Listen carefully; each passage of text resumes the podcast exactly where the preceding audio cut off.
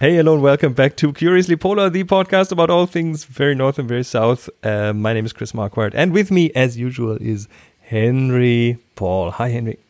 Hi, how are you doing? Uh, doing good. We continue the little series that you brought us from the Arctic Circle Assembly, where you t- uh, if if if if if if you didn't listen to last episode, episode seventy two, we kicked that off with a wonderful talk with Peter Wadhams about Arctic sea ice, and now we will hear uh, something about the Mosaic expedition. Um, who did you talk to? I talked to uh, Anja Sommerfeld, and Dr. Anja Sommerfeld is um, the project coordinator. So she's the one in charge of coordinating all things relating to that project. So she's like the, the overhead project manager, um, coordinating everything together with the expedition leader. And that's a pretty amazing position. So she has prepared that project for over three years.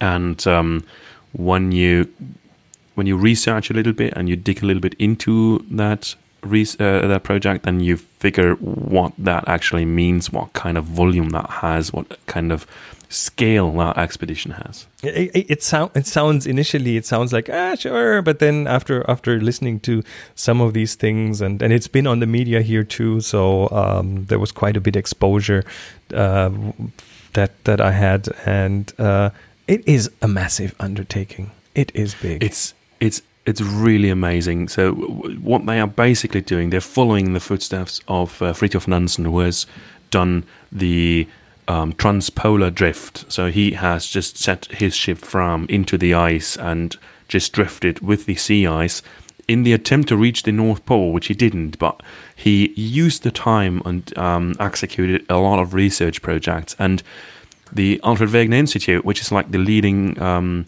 Polar Research Institute in that research has just um, come up with the idea of doing exactly the same because what what we're actually lacking right now, especially in the climate change debate, is a, a thoroughly understanding of the processes in the Arctic Ocean. So we have a lot of understanding of all the world's oceans except for the Arctic Ocean. Why is that? Because the majority of the ocean is most of the year covered by a thick layer of sea ice, so it's very difficult to research the ocean itself. So they came up with the idea, following the idea of Nansen, put the research icebreaker Polarstern into the ice, drifting with the transpolar drift, which is one of the two major ocean currents in the Arctic, and just execute research from that base. And that's a terrific project they have over 600 researchers um, based on that ship um, going to the ice, going under the ice, going into the air. 19 nations are um, participating in that. They have three more icebreakers delivering supply, delivering people. They are building a runway on the sea ice for um, the, the exchange of researchers. It is really amazing. They plan to stay in the ice for 390 days. That's over a year. It's insane. The whole scale on that project is just, it, it creates goosebumps every time I think about that. It's really an amazing project. And the uh, result will be much better understanding of what's going on in the Arctic. So, uh, yeah, let's listen in. Uh, just a little warning, uh, as we said last week, uh, the recording uh, conditions were quite challenging. It was inside the Harpa, which is a big very reflective glass and concrete building. So um, yeah, we'll do our best to make it sound as good as we can. So let's dive right in. My name is Anja Sommerfeld, and I'm the project manager of the Mosaic project. Okay, nice to have you. Um, could you describe the the purpose and the the overall goal of the Mosaic um, expedition? Yes, so uh, everybody noticed and recognized that the Arctic is warming twice as fast as the rest of the globe, and but that is not very well represented in the climate models and the weather forecast models. So our uh, overarching goal is to, um, yeah, understand the processes in the Arctic and um, to bring those processes into and the knowledge into the climate models and the weather forecast models. And therefore, we study the coupled Arctic climate system for one year. A coupled Arctic climate system means atmosphere, ocean, sea ice, biogeochemistry, and ecosystem. So it's like a, a multidisciplinary. Very multidisciplinary. Effort. Very multidisciplinary. Why is that so important? Why is the, the understanding the Arctic so important for climate models?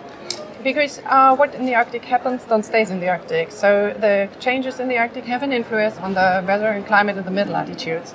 So we really want to know and need to know what happened in the Arctic, so that we can predict the the climate change or the climate uh, in the mid latitudes better. And if we um, just have an overall look on the oceans of the world, and the Arctic Ocean still is the, the least understood ocean we have, the least scientific um, research effort. Yes. The, the, not even the effort, but the, the outcome of the understanding of the ocean. Yes, and I mean, that is because nobody can go there in winter. So, and therefore we use the approach of Fridtjof Nansen, just freezing the vessel into the ice and then uh, during the year, with a natural sea ice drift, we can um, enter the real central Arctic in winter and can perform measurements. And that was never done before, so that's very important. How many people are involved in that project? In the pro- whole project, there are 600 people involved, and 300 scientists will be on board during the whole year. And yeah, and the other 300 are on land and doing modeling work or work with satellite data and support the expedition. But those scientists are changing are just uh, period-wise on board, and then yes. just Yes, we have uh, one year of expedition, but we split it into six legs. So every leg is approximately two months long, and every two months, so we change personnel. That means crew and scientists, and therefore we involve other icebreakers from partner institutes and partner countries. How many countries are involved? Uh, yeah, 19, but I think in a couple of days 20. but uh, 17 are on board. 17 on board. 17 nations, but yeah. Almost 20 involved in the entire yes. project. Yes. That's impressive. Um, Fridtjof Nansen has uh, chosen the New Siberian Islands to um, lock the Fram into the ice. Uh, where's Polarstern right now? It's at uh, oh, 58, 85 degrees north and uh, 137 east. And they already they, they left Tromsø on the 22nd of September. 20th on the 20th, 20th of September. Yes, 20th on September. And they already found uh, appropriate ice floe to, yes. to moor the vessel to. Yes, they found it, and that is uh, within the time that we uh, yeah were expecting. So we planned, we had a schedule, and uh, it was a couple of a couple of days before the schedule. So that was nice. So how did that work? Was there a partnership or others involved in, in looking out for that floe? Yes. So we were joined by Russian icebreaker Akademik Fedorov, and they vessel start. Uh, 12 hours later in Tromsø and joined us and helped us with finding a suitable ice floe. In addition, we used the helicopters, so the Akademik Fedorov and Polarstern has helicopters on board. Um, uh, we investigated several um, floes, so just land there or dock there with the ship and uh, yeah, perform ice thickness measurements and that we have a yeah a possibility to decide which one is a perfect floe for us just for the understanding, when we talk about ice floe, it's not like the small pieces of ice we see well, when we go there with expedition cruise ships. It's about three times five kilometers in size. It's yes. a huge area. a huge fly, a huge ice floe. Yes, and it needs to be thick enough, and it has need to have a ridge, for example. So people are very interested in investigating ridges, and uh, it should have the potential to to, pr- to produce leads. So because they are very important for the scientific work as well and um, yeah, it needs to be on the right place. Means latitude, longitude, because we want uh, to end up in the in one year between Svalbard and Greenland, so in the uh, in the Atlantic sector of the Arctic, and not maybe in the Beaufort Gyre. Indeed. But it's also um, important that um, the thickness of the ice floe ha- has a certain stability or grants a stability because the vessel itself just works as a hub Yes. So as a basis, and then yes. you're spreading out for scientific research onto the floe. Yes. How many research stations are uh, planned to set up on the floe? On the ice floe, a lot. I cannot count them. So we have a lot of instruments that need to go out there, and they are very heavy. Heavy, so the ice floe need to be thick enough. In addition, we want to have a runway on the ice floe because uh, we have this aircraft campaign in spring and summer, and our plan is to have one aircraft landing get refueled and then starting up and go even more north, farther north, further north, uh, because that was never done before. Usually you start at Longyearbyen with your flight or in station north, and then you can just go to the pole and have to head back because of you don't have enough fuel. But now we have like a fuel depot on in the Arctic, And in addition, in uh, spring 2020, uh, the ice is very thick, so we cannot reach it with an icebreaker. So Antonov aircraft from Russia has to have, have to land there and exchange scientists and crew members. So ice floe does not only have to be thick enough; it has to be large enough Yes. because the pressure ridges would make it impossible to land Yes. there. Yeah. So that's um, pretty amazing. Those pressure ridges and the size of the ice floe also makes it a perfect habitat for the apex predator up there, which is a polar bear. Mm-hmm. And as far as I understood, uh, they needed to evacuate the floe while setting up the whole system because of a polar bear approach. Yes.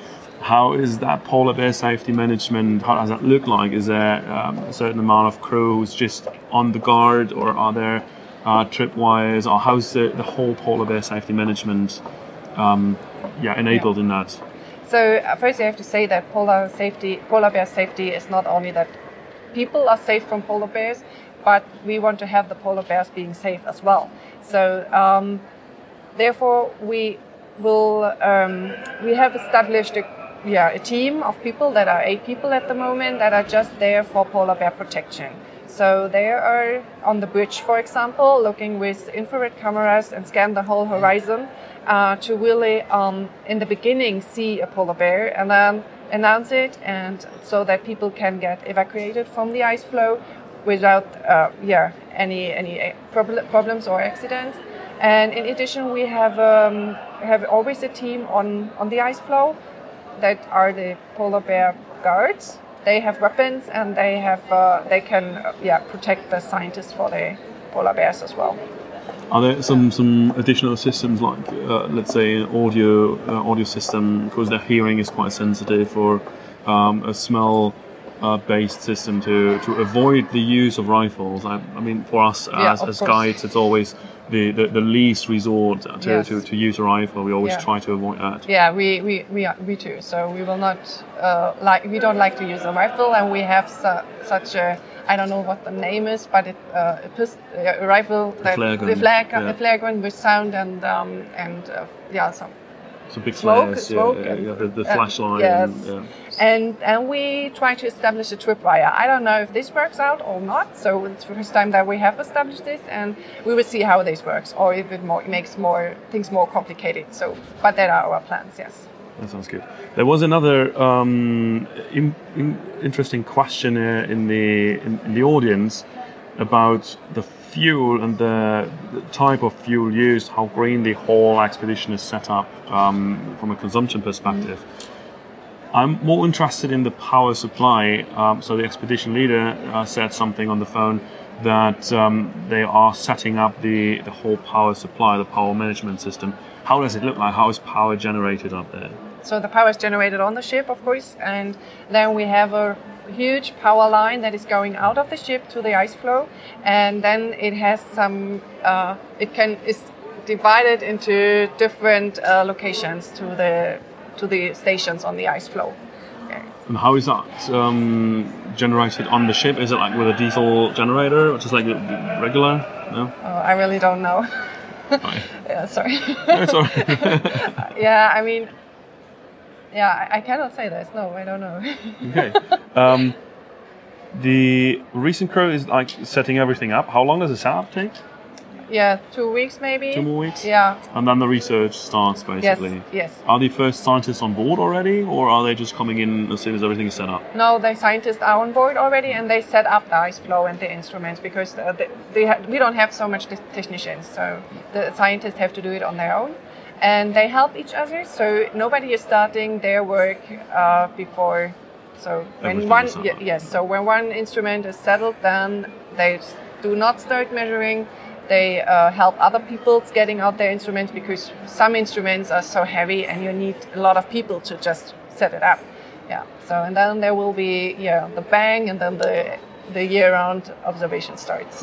A most important question um, on a expedition of that scale. The most important infrastructure setup is the food. No food, no mood. Yes, we say true. in expeditions. Um, how is that supplied? How does it look like? How, how big is the crew in the galley, and um, how many dishes are prepared? Do you have any numbers there? yeah. So uh, the food is always good and very heavy. So but it tastes delicious, and uh, the crew is doing their best to really. Um, get us feeded. yeah, and we have uh, three to four meals a day. So you have general breakfast, and you have lunch. That is uh, like German always have lunch as a main meal, and then we have a coffee break. But most of the people cannot attend because they are on the ice floe. And then in the evening you have uh, normal normal food as well. And uh, you can always go to the fridge and make a bread and with cheese or. So you don't necessarily have to stick to the yeah, yeah, scheduled. yeah. You should stick to the to the schedule. The crew likes it because um, they prepare the food and they don't want to have too much leftovers, of course, because it's a ship, ship, and there are less or not that usual resources, and yeah, so. And is that is there some influence of um, of indigenous people in the um, in the way of um, providing food? Do, do you use some local sources like seals or no? No, no. We Polarstern brought everything, and uh, that will be used. And when the resupply vessels come, they will bring new food, new, new food, and uh, yeah, but we will not use eat seals or polar bears or or maybe fish, but uh, I'm not even sure about this now. How's the, the, the waste management? Um, how does it look like? Is that you bring stuff up there and you just bring everything back, or is that just uh, delivered to partnership and they just yes. ship it out? So uh, what can be burned will be burned, uh, but uh, we will not leave anything there. Uh, water will be recycled, and what we cannot burn, that will be brought back with a resupply icebreaker. Yes. When can we um, assume the first results of that expedition? Oh, we hope that people that finish like one can already start on their uh, scientific work, so analyzing the data. So on the ship, you just collect data. You are not really able to analyze them, but uh, then I think when in beginning of next year we can start with the analysis, and um, I hope that before the expedition ends, we will have the first publications. Will there be kind of a, a publication series of um, under the umbrella of Mosaic, or will it be just regular? Um, scientific publications? Uh, most of it will be regular scientific publications, but we try to organize a special issue, for example, and we are in contact with uh, with journals. Okay, I think I covered all of my questions. Thanks a lot. yeah, thank you. OMG, what a big project. This is, yeah, this is wild. This is truly wild what's what's really interesting and amazing is when when you talk to the people involved in that project, you still see the the human scale in there. So you, you, you have this overall project which is simply mind blowing, but and you just go into the research um, departments, into um, you talk to the researchers, and you just see they have those tiny projects, which are not tiny itself, but compared to the entire expedition, it's it's it's small, and they are just focusing on their specific um, project, and they're doing that, but being part of this huge scale of this huge umbrella, and that's basically what it is. The whole expedition is an umbrella for hundreds of research projects, and that's just really terrific. So, um, just recently, I listened to a German podcast that uh, where um, Holger Klein of the Resonator podcast talked to Markus Rex, the uh, the head of the entire operation of the Mosaic expedition. Um, so I want to link that in the show notes as well because um, it's in German. But if you speak German or if you want to learn German, that might be a good thing to listen to, as well as uh, additional information here. So yeah, Mosaic, something to follow, definitely. Uh, Other than that, the Alfred Wegener Institute has um, a web app where you can follow the current position of Polarstern, where you follow uh, can follow the, the, the current status of research, and I'm pretty sure they're also uh, putting up the first results of the research projects. All right, so we'll link to that in the show notes as well. And if you want to get in contact with us, uh, you can do so on our website curiouslypolar.com or on Twitter, where they're at, at the at the link um, curiously polar. Very very straightforward. So you know how to find us. I'd love to hear from you with feedback or questions or other input. And uh, we'll be back in a week with a third installment of this little series, the Arctic Circle Assembly series, where we talk with Sara Olsvig about indigenous people in the Arctic. Until then, take care and bye bye.